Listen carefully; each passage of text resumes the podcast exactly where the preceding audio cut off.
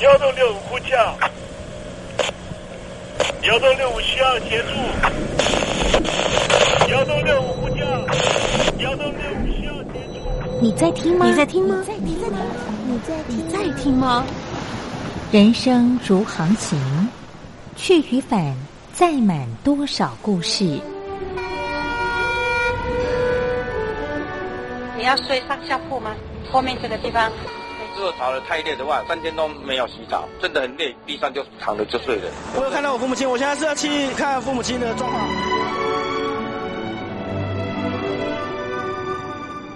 聆听故事湾，让每个故事找到属于自己的码头。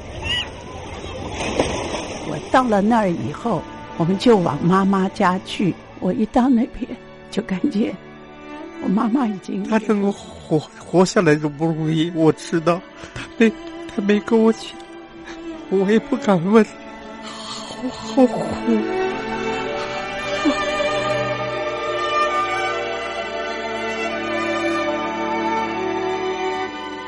聆听故事湾，聆听故事湾。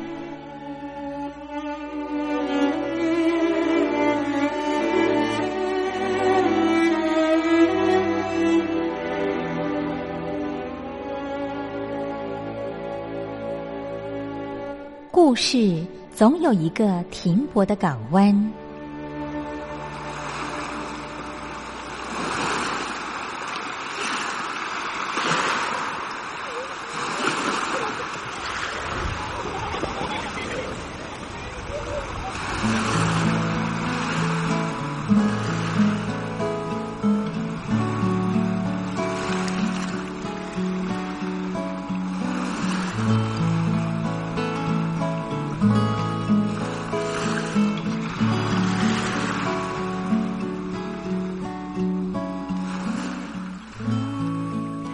三四五六七七六五四三二一，大陆听众朋友您好，我是您的好朋友东山林，在台北问候您。正在为您进行的栏目就是聆听故事湾，一二三四五六七七六五四三二一，全年无休，每天在空中为您服务。您在每天的凌晨三点十分，或是傍晚的六点十分，都可以在光华之声频道收听到这个栏目。聆听寰宇趋势，不用太多解释，因为聪明的你心中自有诠释。亲爱的听众朋友，我们的节目早晚各一次，听众朋友你可以选择最适宜的时间，和东山林共度这短暂的五十分钟的时光，就在光华之声的频道空中相见。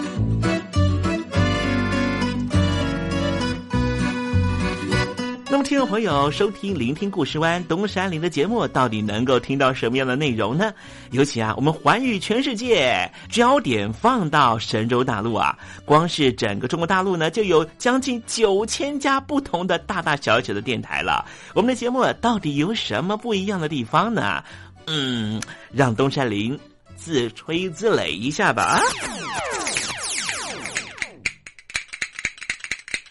宫中频道何其多，赵钱孙李挺能说。热点平地上直播，仔细听来差不多。直播室外领导多，你说他能怎么说？开场才说茶黑窝，碰上土狼不敢摸。主播低头翻翻稿，导播左右反复搓，想到孩子泪婆娑。好了好了，都别说，且听东山林怎么说。东山林不是红太狼，也不是那喜羊羊，亲亲海上一叶舟，才能自在自在说。客官呐、你拉把椅子随便坐，袒胸露背床上卧，怎么自在怎么做，就当这是自己家，自己家。睁大眼睛，show time！Hello，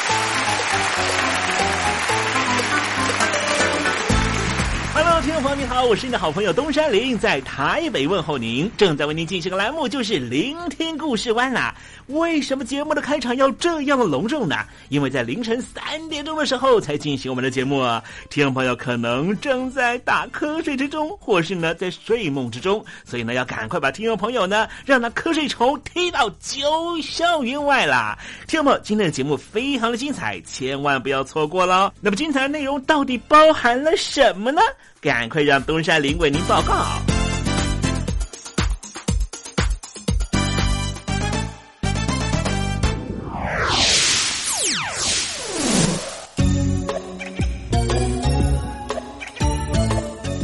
星期一，星期一，猴子穿新衣。从一九六二年开始呢，在台湾所举办的金马奖啊，一直以来都是华语影坛的很重要的指标哦。像去年的影展呢，虽然说呢，这个啊来自于中国大陆的抵制哈，可是呢，去年呢却是马来西亚的朋友哦参加这个金马奖的人数创新高的记录，也因为。如此呢，所以我去年就看了一部啊啊，当时呢在金马影展里面也得到了很多讨论的电影，叫做《戏雾花园》呢。这里面呢大概就讲到了马来西亚在独立之前的一个情况啊。马来西亚在独立以前呢是被这个英国所殖民了啊。后来呢这个日本人不是呃占领了东南亚嘛？那个时候呢就出现了一个日本呐，还有这个英国啦，还有自己马来人，他们心里头。觉得自己是谁，甚至包含了更早之前在清朝、明朝的时候，当时呢移民到了马来西亚的这群华人，他们在想他们自己是谁的这个问题了啊。这电影呢还蛮好看的哈，就是让我们呢能够用一种这个更为在地的视角去了解马来西亚啊。好，今天我们在节目里面呢就来谈谈马来西亚的历史哦啊，透过这个啊我们的言说过程呢，也许可以让很多听众朋友呢对于马来西亚呢有不一样的看法啊。待会就在实证你懂得的环节里面再跟听众朋友介绍。那么今天节目的下面段为您进行的环节就是文学星空哦。我的看病经验。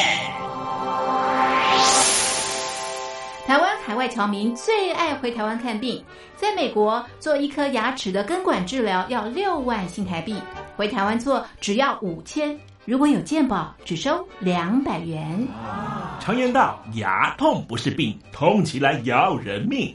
大陆网红王老 Q 有回牙痛想看牙，没想到王老 Q 住在浙江第二大城宁波，看个牙也得等上一整天。我是王老 Q，那么礼拜天呢，我有空，终于去了医院啊，把我的这个牙齿啊给补上了。我发现一个问题，就是我家这边啊，乃至市中心的一些医院啊。这个医疗资源还是非常紧缺的。我礼拜六就去挂号了，然后突然发现，哎，这个号挂不上，因为有个医生请产假了啊，所以导致人手更少了。礼拜六的话就没有人上班啊，只能礼拜天去。那礼拜天就礼拜天吧，行吧。还好我聪明啊，礼拜天啊预约了个号，早点把这个病看好啊。医生上班了，我就噗噗噗过去了。好呀嘛，那家伙一看，这里面那个医生就就一个在工作啊，然后休息区的椅子啊，全部啪啦啪啦坐满了患者啊。哎，我寻思市中心那个医院啊，预约，于是我就去查了资料啊。根据数据统计啊，二零一八年中国每千人口医生数是二点五九个，但是德国、澳大利亚那些发达国家他们有四个，然后在农村里面会更少，仅为城市的百分之四十五。哎呦哎呦哎呦！宁波的人均 GDP 排名占全中国的第十三名。看病这么难，看看首善之都北京怎么样？这家病啊，这简直他妈人山人海，这病人这么多啊，太吓人了，人山人海，那电梯都排班上不来。哎呀，我的天！哎呀，我的天！我的天哪！这医院这简直不像话。你看看等候就诊的人啊，庙会也没这么热闹啊，集会呀，什么游行也没这么多人。同志们、朋友们，千万别得病啊，得了病要了命啊！看吧。河南有个孝顺的孙女带着爷爷上医院，明明只是被蚊子咬一下，医生还是硬开了三种药。医生给开的药三种，这俩是每个两盒，这一个软膏是一个。医生的诊断结果是眼睛水肿，是因为过敏，但是我爷爷又没有什么过敏的症状。如果是过敏的话，他不可能只在左眼的下面起一个包吧。哎呀。蚊子咬了一口，花了七十块钱。为什么乱开药？北京大学李林教授直指核心的说：“医院要创收，老百姓没病开点药，小病当大病看，这一切都是为了钱。医院是要创收的，政府给特定的人群买单，所以大家都去啊，快大干快上的骗骗政府这笔钱。你一切医疗费用是医生决定的，现在医生要创收，小病给你大治，所以就整出很多检查呀，很多吃药都是浪费掉了。”如果医生你国家给他一个体面的收入，他没必要折腾你干嘛呀？你没必要你到医院去折腾干嘛呀？医生收入太低，那是因为四十年前邓小平主推的市场改革，政府削减了医院的补贴，医生被迫掉入这创收的陷阱里啊！北京中央不是说健康中国二零二零吗？领导人强调，人民健康是民族昌盛和国家富强的重要标志。怎么就一个新冠状肺炎病毒就击溃了医疗系统？自由记者陈秋实从武汉带来的第一手报道。大家好，我是陈秋实。如果你到医院，你明知道你就算到了医院，你也住不了院。你也做不了检测，那你还去医院干嘛？中国以前老说我们不要关心蛋糕分的均不均匀，我们先把蛋糕做大再讨论怎么分蛋糕的问题。现在就是他妈蛋糕不够大，不够分呢。如果你是医生，有有一万几万人病人找你要做检测要做鉴定，你手上只有一百个几百个检测盒，你怎么分？所以就这东西不够用，很多病人就在家里面，就是跑了五六家医院，没法。有检测盒你就排吧，你排到这个检测盒你才能确诊，你确诊了才能进医院，甚至我去的每一家医院都说床位不够，都说没有床位。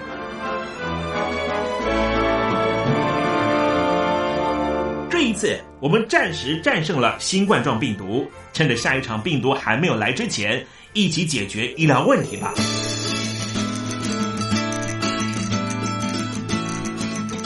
告诉我你的看病经验。你信不信任医生的建议呢？买药和看病，你会先选哪一项？为什么有人不敢打疫苗？你相信家庭医生吗？来说说你理想的医病关系吧。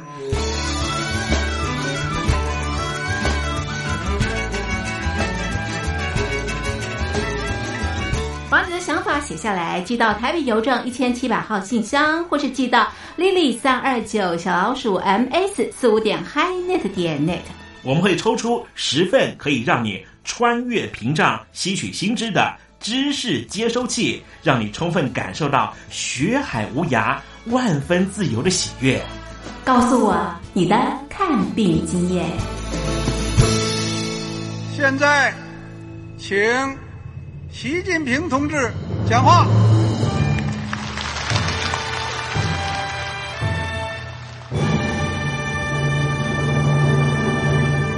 中国梦必须紧紧依靠人民来实现。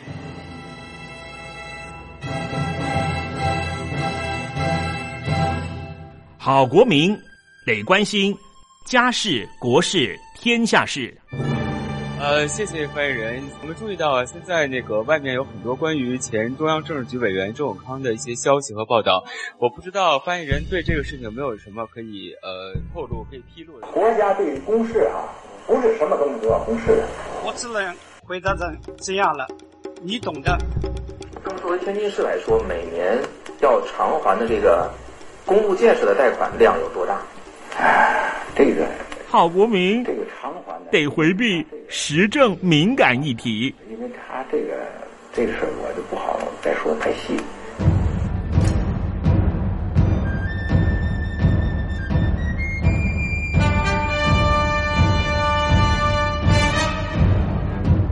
我们要坚持人民当家作主，坚持人民主体地位。任何官方不宜说太细，期望您体谅的话题，尽在时政，你懂的。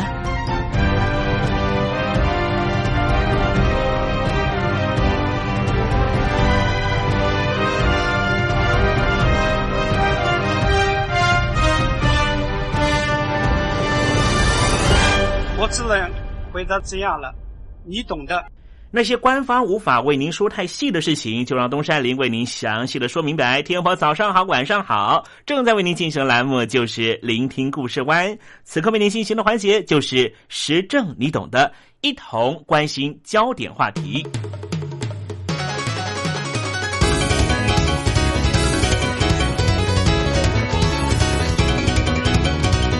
马来西亚的政治局势最近非常非常的混乱。但是它不是现在才这样。如果听众朋友去追溯马来西亚的历史的话，就可以知道，马来西亚这一个横渡马六甲海峡的国家，他们主要的历史观是出现在西马历史，东马的历史一直不是主流价值。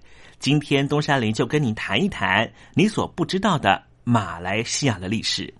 法国十九世纪的著名作家巴尔扎克在他的著作《毁灭》上面说道：“历史有两个部分，一部是官方的骗人的历史，做教科书用的，是给皇太子念的；另外一部则是秘密的历史，可以看出国家大事的真正原因，是一部可耻的历史。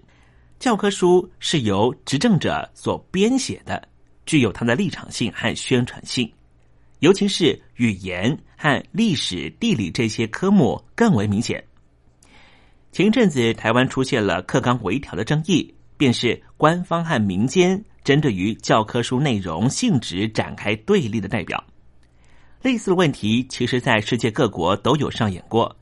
日本教科书减轻了对于二次世界大战的反思，所引发在日本内部左右两派的争议。美国教科书对于南北战争的爆发原因对立的史观，也不断的出现在美国这个社会。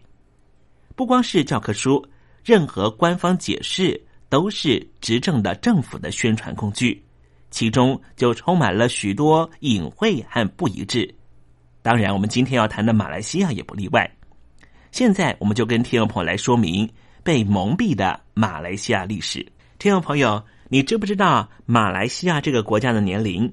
也许你现在可以 Google 百度一下，你会知道马来西亚的国庆日哇，原来是一九五七年的八月三十一日。可是这并不是马来西亚成立的日子。马来西亚的国庆日一九五七年的八月三十一号，而马来西亚真正的成立日是一九六三年的九月十六号。那么，听众朋友会问到说，那一九五七年的八月三十一号是什么日子呢？这一天是马来半岛正式脱离英国殖民统治，并且在吉隆坡莫迪亚体育馆宣布马来亚联合邦成立。然而，在一九六三年九月十六号这一天，才是马来西亚正式成立的时候，是由马来亚联合邦、沙拉越和英属北婆罗洲，就是今天的沙巴。以及新加坡四个部分组成的日子，而新加坡是在一九六五年独立出去的，也就是马来西亚正式成立之后两年，新加坡又独立成为国家。国家独立日是纪念马来西亚历史的起源，而马来西亚日则是纪念马来西亚成立为新国家的历程。如果要定义马来西亚的国庆日，恐怕是后者比较适当，也就是。一九六三年的九月十六号，但是一直以来，马来西亚的国庆仍旧是定于八月三十一号，一直到了二零一零年才多设立了九月十六号的马来西亚日，给予全国假期。对于东马来说，也就是沙劳越和沙巴，九月十六号才是他们的国庆日。而在一九五七年八月三十一号那天，其实仍旧是属于英国的殖民地，并没有独立。换句话说，在一九六三年以前，马来西亚根本不存在。此外，西马的部分，也就是马来半岛和东马的历史相差甚远，但是东马教科书却都是以西马为主的历史。例如，西马政治制度奉行苏丹君主立宪制。但是东马则从来没有过自己的苏丹，而沙劳越接连受到了汶莱王朝和白人拉惹的统治，沙巴则是受到文莱王朝和苏禄苏丹国的牵制，最终同样成为大英帝国的殖民地。另外，值得一提的是，马来亚的共产党在上个世纪，也就是一百多年前，社会主义的思潮席卷全世界。在当时，社会主义或是说共产主义，那是一个非常时兴的玩意儿。因此，在马来亚也有马来亚的共产党。他们是成立于一九三零年的四月三十号。他们采取武装斗争的方式，以实现无产阶级的共产社会。与官方对立的他们始终是非法政党，在英国当局与后来的马来西亚政府的打压政策之下，在一九八九年宣布解散。即便身为马共最后一任总书记的陈平，不断的向马共行动的受害者道歉，但是他终身仍旧没有办法被允许回到马来西亚，并且在二零一三年就在泰国病逝。主要的原因就是马来亚共产党当时采取武装斗争的方式，造成马来亚的阶级斗争，也使得许多人都死于杀戮之中。因此，很多马来西亚人谈到共产党，仍旧是背脊发凉。然而，不可讳言的是，这仍旧是马来西亚历史的一部分。在马来西亚独立史中有两派阵营：反殖民的武斗派和殖民母国合作的温和派。反殖民的武斗派被标签为左派，和殖民母国合作的温和派被视为是右派。马来西亚官方历史一向只承认右派阵营所提出的，认为马来西亚独立就是因为这一群和殖民母国合作的温和派的贡献，所以对于其他阵营，包括了马来亚共产党的贡献，完全是被忽略的。这其中也涉及到了种族分化。共产党一直以来被视为是华人的叛乱团体，他们杀害了许多马来裔的公务员。为了巩固政权，当局采取华裔就是马共，马来裔是受害者的分野法，制造出了他者的敌对关系。可是，随着左翼史观的兴起和马共研究的出现，再加上纪录片的知名导演法米惹扎所拍摄的。独立前十年这一部纪录片破除了马共等于华裔的刻板印象。这部纪录片里面说到，有很多的马来裔其实都是马共的领导人。马来西亚是一个多族裔的国家，多族裔的国家或是多种族的社群，普遍会有一种现象，也就是族群问题冲突特别多。比方说，在一九六九年的五一三事件。五一三事件是什么呢？它爆发在一九六九年五月十三号，事发为马来西亚的第三届大选，反对党以过半数得票率首次超越了执政联盟。随后的反对党庆祝游行爆发了反对势力和执政联盟的流血冲突。官方声称五一三事件是马来人和华人之间的种族冲突。爆发原因在于各族裔之间的政治和经济能力的差异。当时官方公布的死亡人数是一百九十六人，大部分都是华人，受伤人数是四百三十九人。之后，当时的政府就宣布以紧急状态处理暴动，政党轮替也就不了了之了。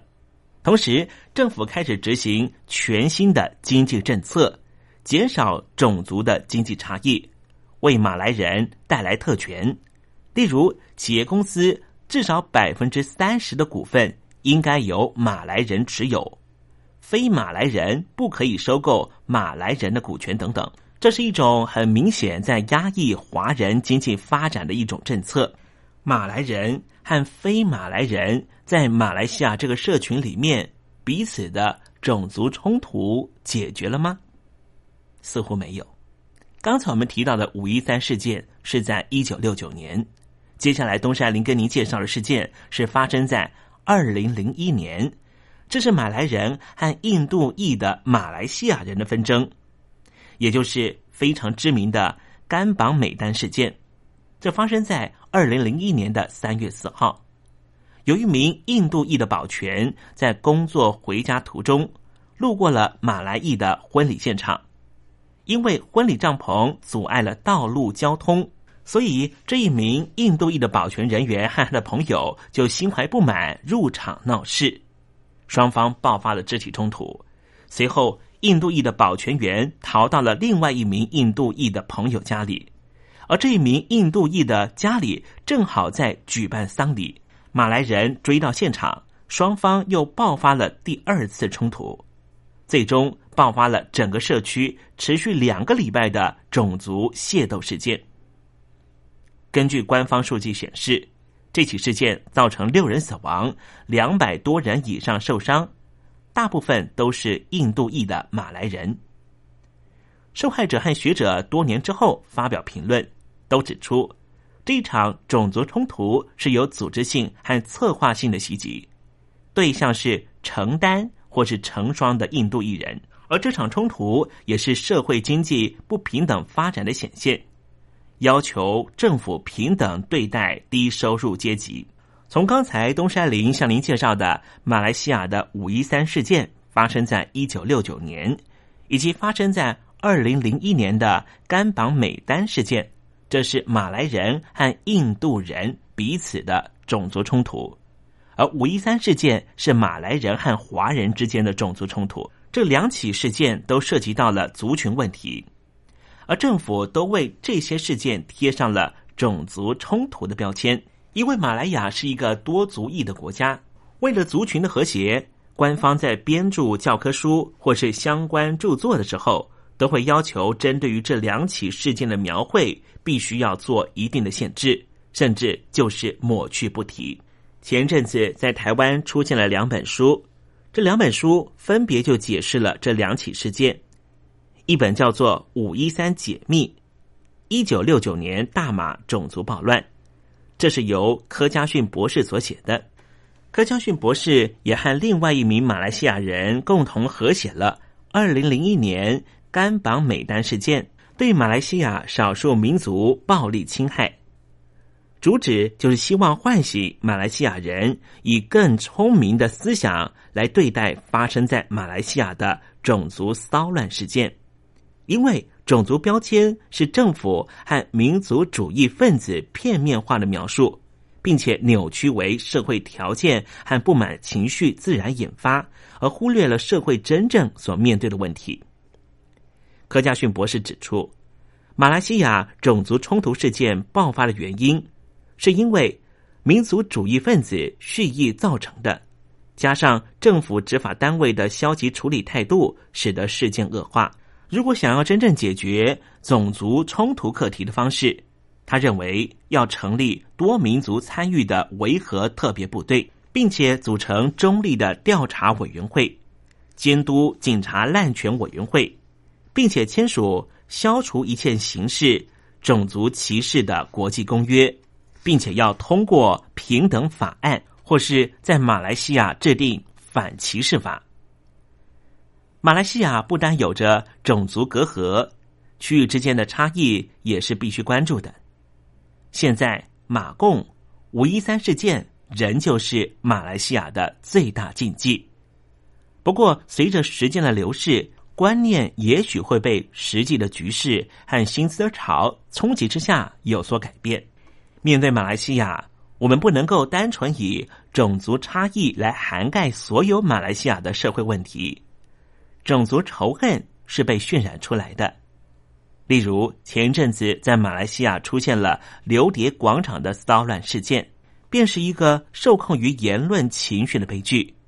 原本只是非常简单的偷窃案，却因为网络的种族谣言而造成数百人的暴乱。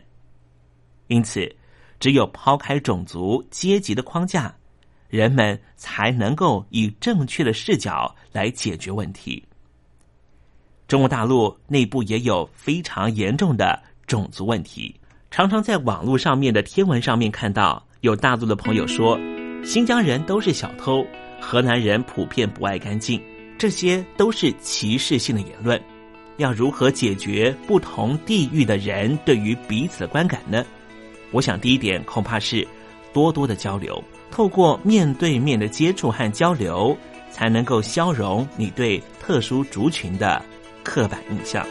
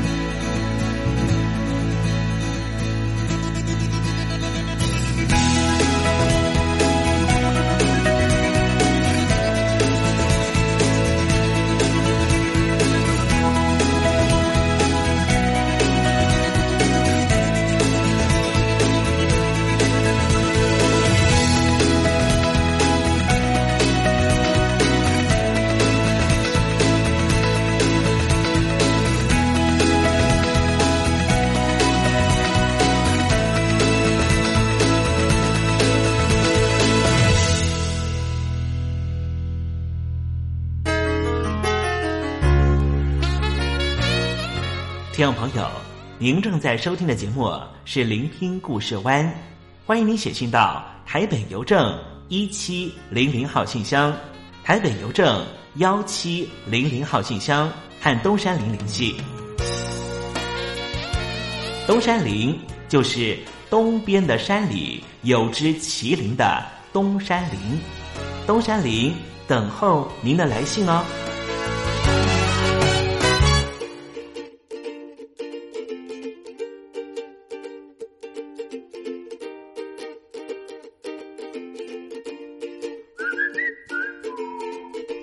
跟你在一起，下雨天也不生气，就爱黏着你。舞台上演的戏，不管它多给力，时刻检查手机，温习你发的讯息，简单又甜蜜。爱，哦哦哦哦，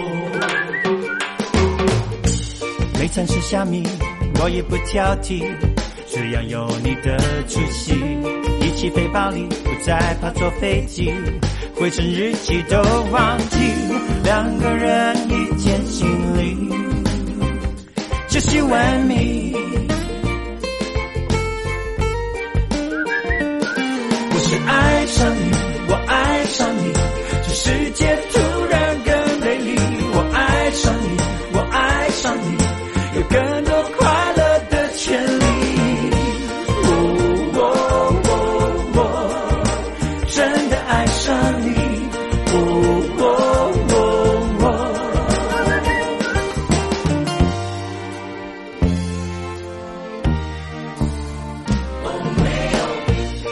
的记忆不再有哭泣，全部由你来编辑。我的手背包围你，像周围的空气，让你做回小孩子。爱你是我最大的勇气。只要手牵手就不怕被困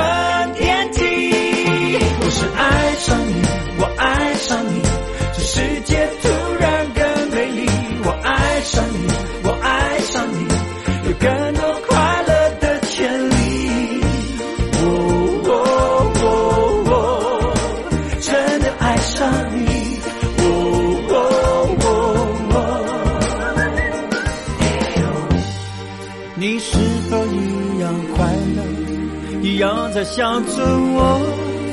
但如果不想我，不想有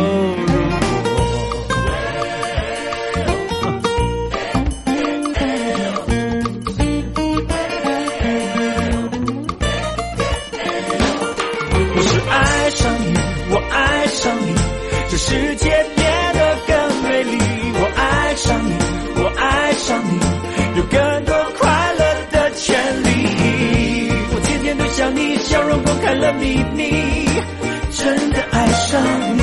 我天天都想你，目光公开了秘密，真的爱上你。哦哦哦哦，真的爱上你。哦哦哦哦，布鲁巴布鲁巴邦邦，布鲁巴布鲁巴邦邦，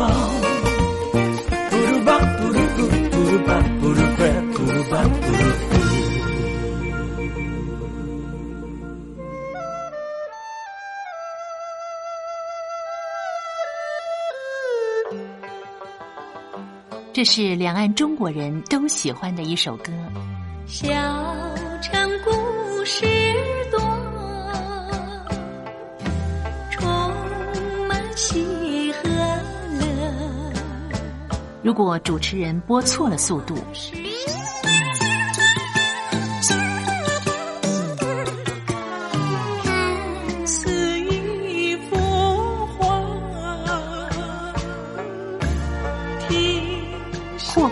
或慢的走调歌曲，都不是听众喜欢的。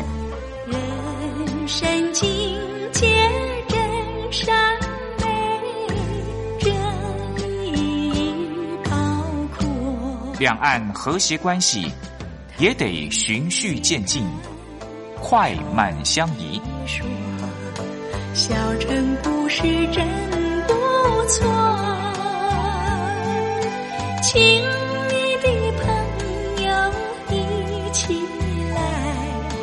小城来，做客。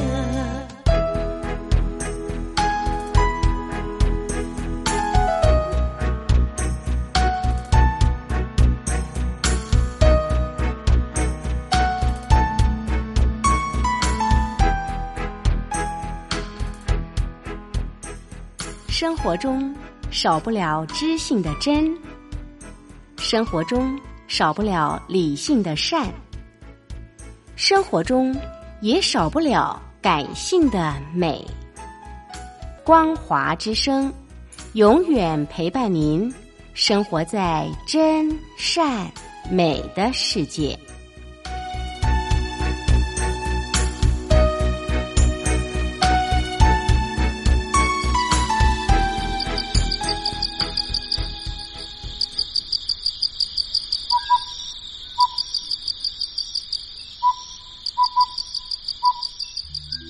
文学有着教化怡情的作用。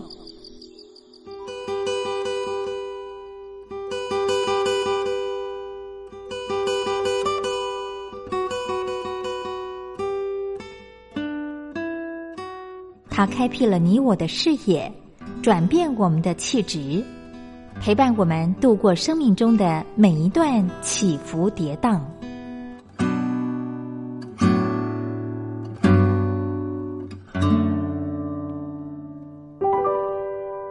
东山林邀请您一同进入文学星空。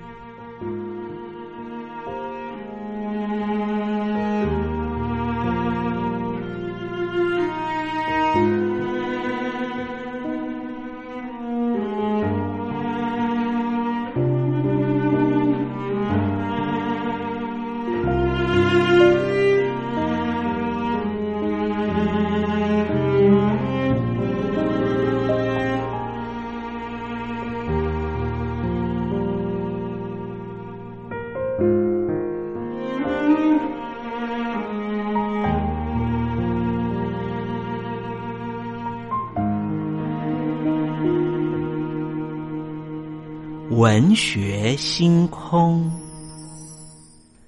文学带给我们的不是抽象艰涩的僵化信条，而是活生生的生命经验。听众朋友您好，我是东山林，跟着我一起推开作家的人生画卷，试着找出属于我们自己的人生启示吧。今天为听众朋友介绍的文学巨著就是尼尔的《下山学校》。作家尼尔是苏格兰人，爱丁堡大学毕业，曾经担任过教员、小学校长、下山学校创办人兼任校长。尼尔的书和下山学校的办学理念都有非常密切的关系，像是《尼尔自传》《下山的尼尔》《下山学校》《下山》，而翻译成中文本的有《下山学校》和《尼尔与下山学校》。这本书的内容分为七篇，以及弗洛姆的《自由、爱与生命》这一篇文章作为附录。第一篇《下山学校》属于一般性的介绍，指出他的办校宗旨、方法、学生的成就。第二篇谈的是儿童教育，作者对于一些基本知识和生活技能做了新观点的阐述。第三篇讲的是性教育的理论。这篇章节较偏重于旧观念的批判，实物的教导比较少。第四篇宗教与道德非常清楚的指出，两者因为过度保守形成的伤害，对于人性的压抑产生了许多弊病。第五篇和第六篇就是孩子和家长的问题，一方面对于孩子的问题提出了对策分析心理，一方面也指出。家长教育不当形成行为偏差的结果。第七篇则是质疑和辩白，尼尔自己回答了一些人们对他教育观点的疑问。在很多的书中都可以看出尼尔具有坚毅的性格以及对教育理念的坚持。他的学校已经有数十年的历史，也造成非常多的影响。一般来说，理想和现实有着难以弥补的距离。尼尔和他的理想小国、美丽的小世界有非常了不起的成就，建筑于过往，理想往往是很容易幻灭的。尼尔所阐述的自由的教育理念，有时候看来过于抽象，但是基本上他是非常诚实的。他挺身为自己辩护，不厌其烦的证明下山教育法的正确，颇有堂吉诃德式的美好和壮烈。下山学校具有反叛和理想的色彩，也正是因为如此，它吸引人。在传统的教育下出生的人们，多少有过教育伤害的经验。学习和成长过程里，好的老师。和受教环境是大部分的人所向往的。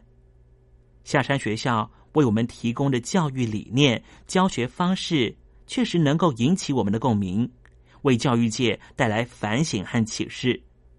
不过，他的方式也从来不适合做全面性的推广，没办法普及于所有的教育团体。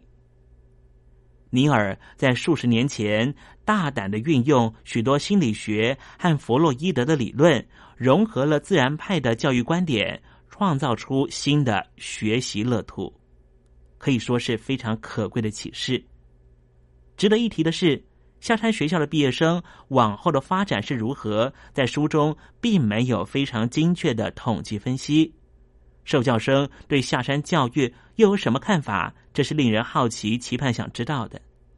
因为我们除了对过程感到敬佩之外，对于教学的结果也有兴趣想了解。这本书某些观点确实有益于大众对于教育的认知，非常值得一读。好了，听众朋友，今天的文学星空为您点亮的文学作品就是尼尔所写的。下山学校，希望听众朋友能够拨冗阅读。当我们真实的进入这本书的情境，透过反省思索，一定可以获得踏实的心得。文学星空，我们下回见。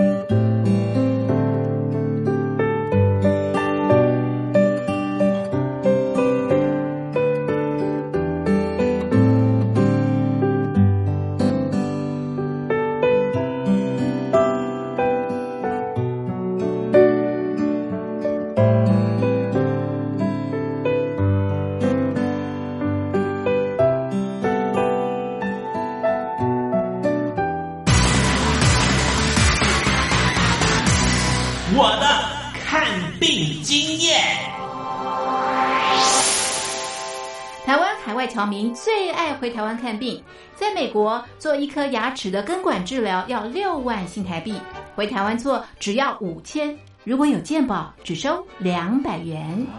常言道，牙痛不是病，痛起来要人命。大陆网红王老 Q 有回牙痛想看牙，没想到王老 Q 住在浙江第二大城宁波，看个牙也得等上一整天。我是王老 Q，那么礼拜天呢，我有空。终于去了医院啊，把我的这个牙齿啊给补上了。我发现一个问题，就是我家这边啊，乃至市中心的一些医院啊，这个医疗资源还是非常紧缺的。我礼拜六就去挂号了，然后突然发现，哎，这个号挂不上，因为有个医生请产假了啊，所以导致人手更少了。礼拜六的话就没有人上班啊，只能礼拜天去。那礼拜天就礼拜天吧，行吧。还好我聪明啊。礼拜天啊，预约了个号，早点把这个病看好啊。医生上班了，我就噗噗噗过去了。好呀嘛，那家伙一看，这里面那个医生就就一个在工作啊，然后休息区的椅子啊，全部啪啦啪啦坐满了患者啊。哎，我寻思市中心那个医院啊，预约，于是我就去查了资料啊。根据数据统计啊，二零一八年中国每千人口医生数是二点五九个，但是德国、澳大利亚那些发达国家他们有四个，然后在农村里面会更少，仅为城市的百分之四十五。哎呦哎呦哎呦哎呦！宁波的人均 GDP 排名占全中国的第十三名。看病这么难，看看首善之都北京怎么样？这家病啊，这简直他妈人山人海，这病人这么多啊，太吓人了，人山人海。那电梯都排班上不来。哎呀，我的天！哎呀，我的天！我的天哪！这医院这简直不像话！你看看等候就诊的人啊，庙会也没这么热闹啊，集会呀、什么游行也没这么多人。同志们、朋友们，千万别得病啊！得了病要了命啊！看吧。河南有个孝顺的孙女带着爷爷上医院，明明只是被蚊子咬一下，医生还是硬开了三种药。医生给开的药三种，这俩是每个两盒，这一个软膏是一个。医生的诊断结果是眼睛水肿，是因为过敏，但是我爷爷又没有什么过敏的症状。如果是过敏的话，他不可能只在左眼的下面起一个包吧。哎呀，蚊子咬了一口，花了七十块钱。为什么乱开药？北京大学李林教授直指核心的说：“医院要创收，老百姓没病，开点药，小病当大病看，这一切都是为了钱。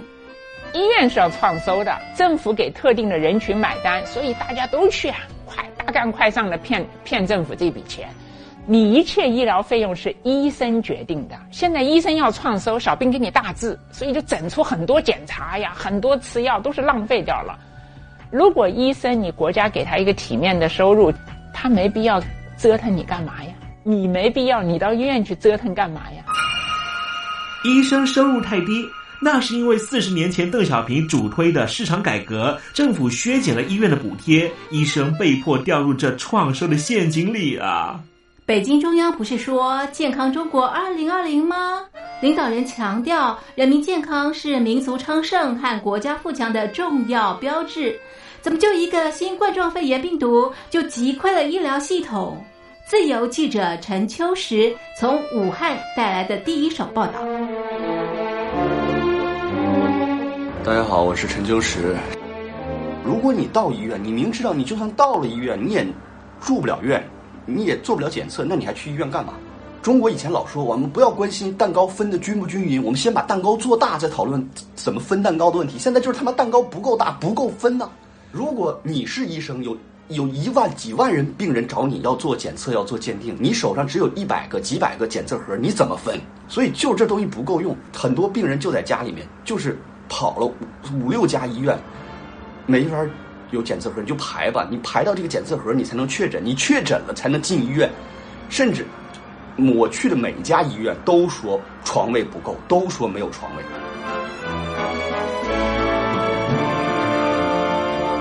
这一次，我们暂时战胜了新冠状病毒，趁着下一场病毒还没有来之前，一起解决医疗问题吧。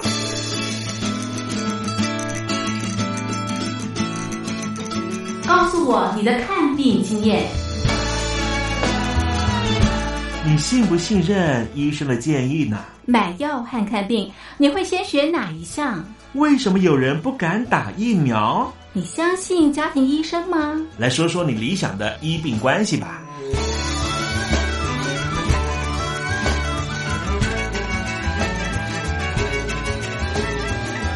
把你的想法写下来，寄到台北邮政一千七百号信箱，或是寄到 lily 三二九小老鼠 ms 四五点 highnet 点 net。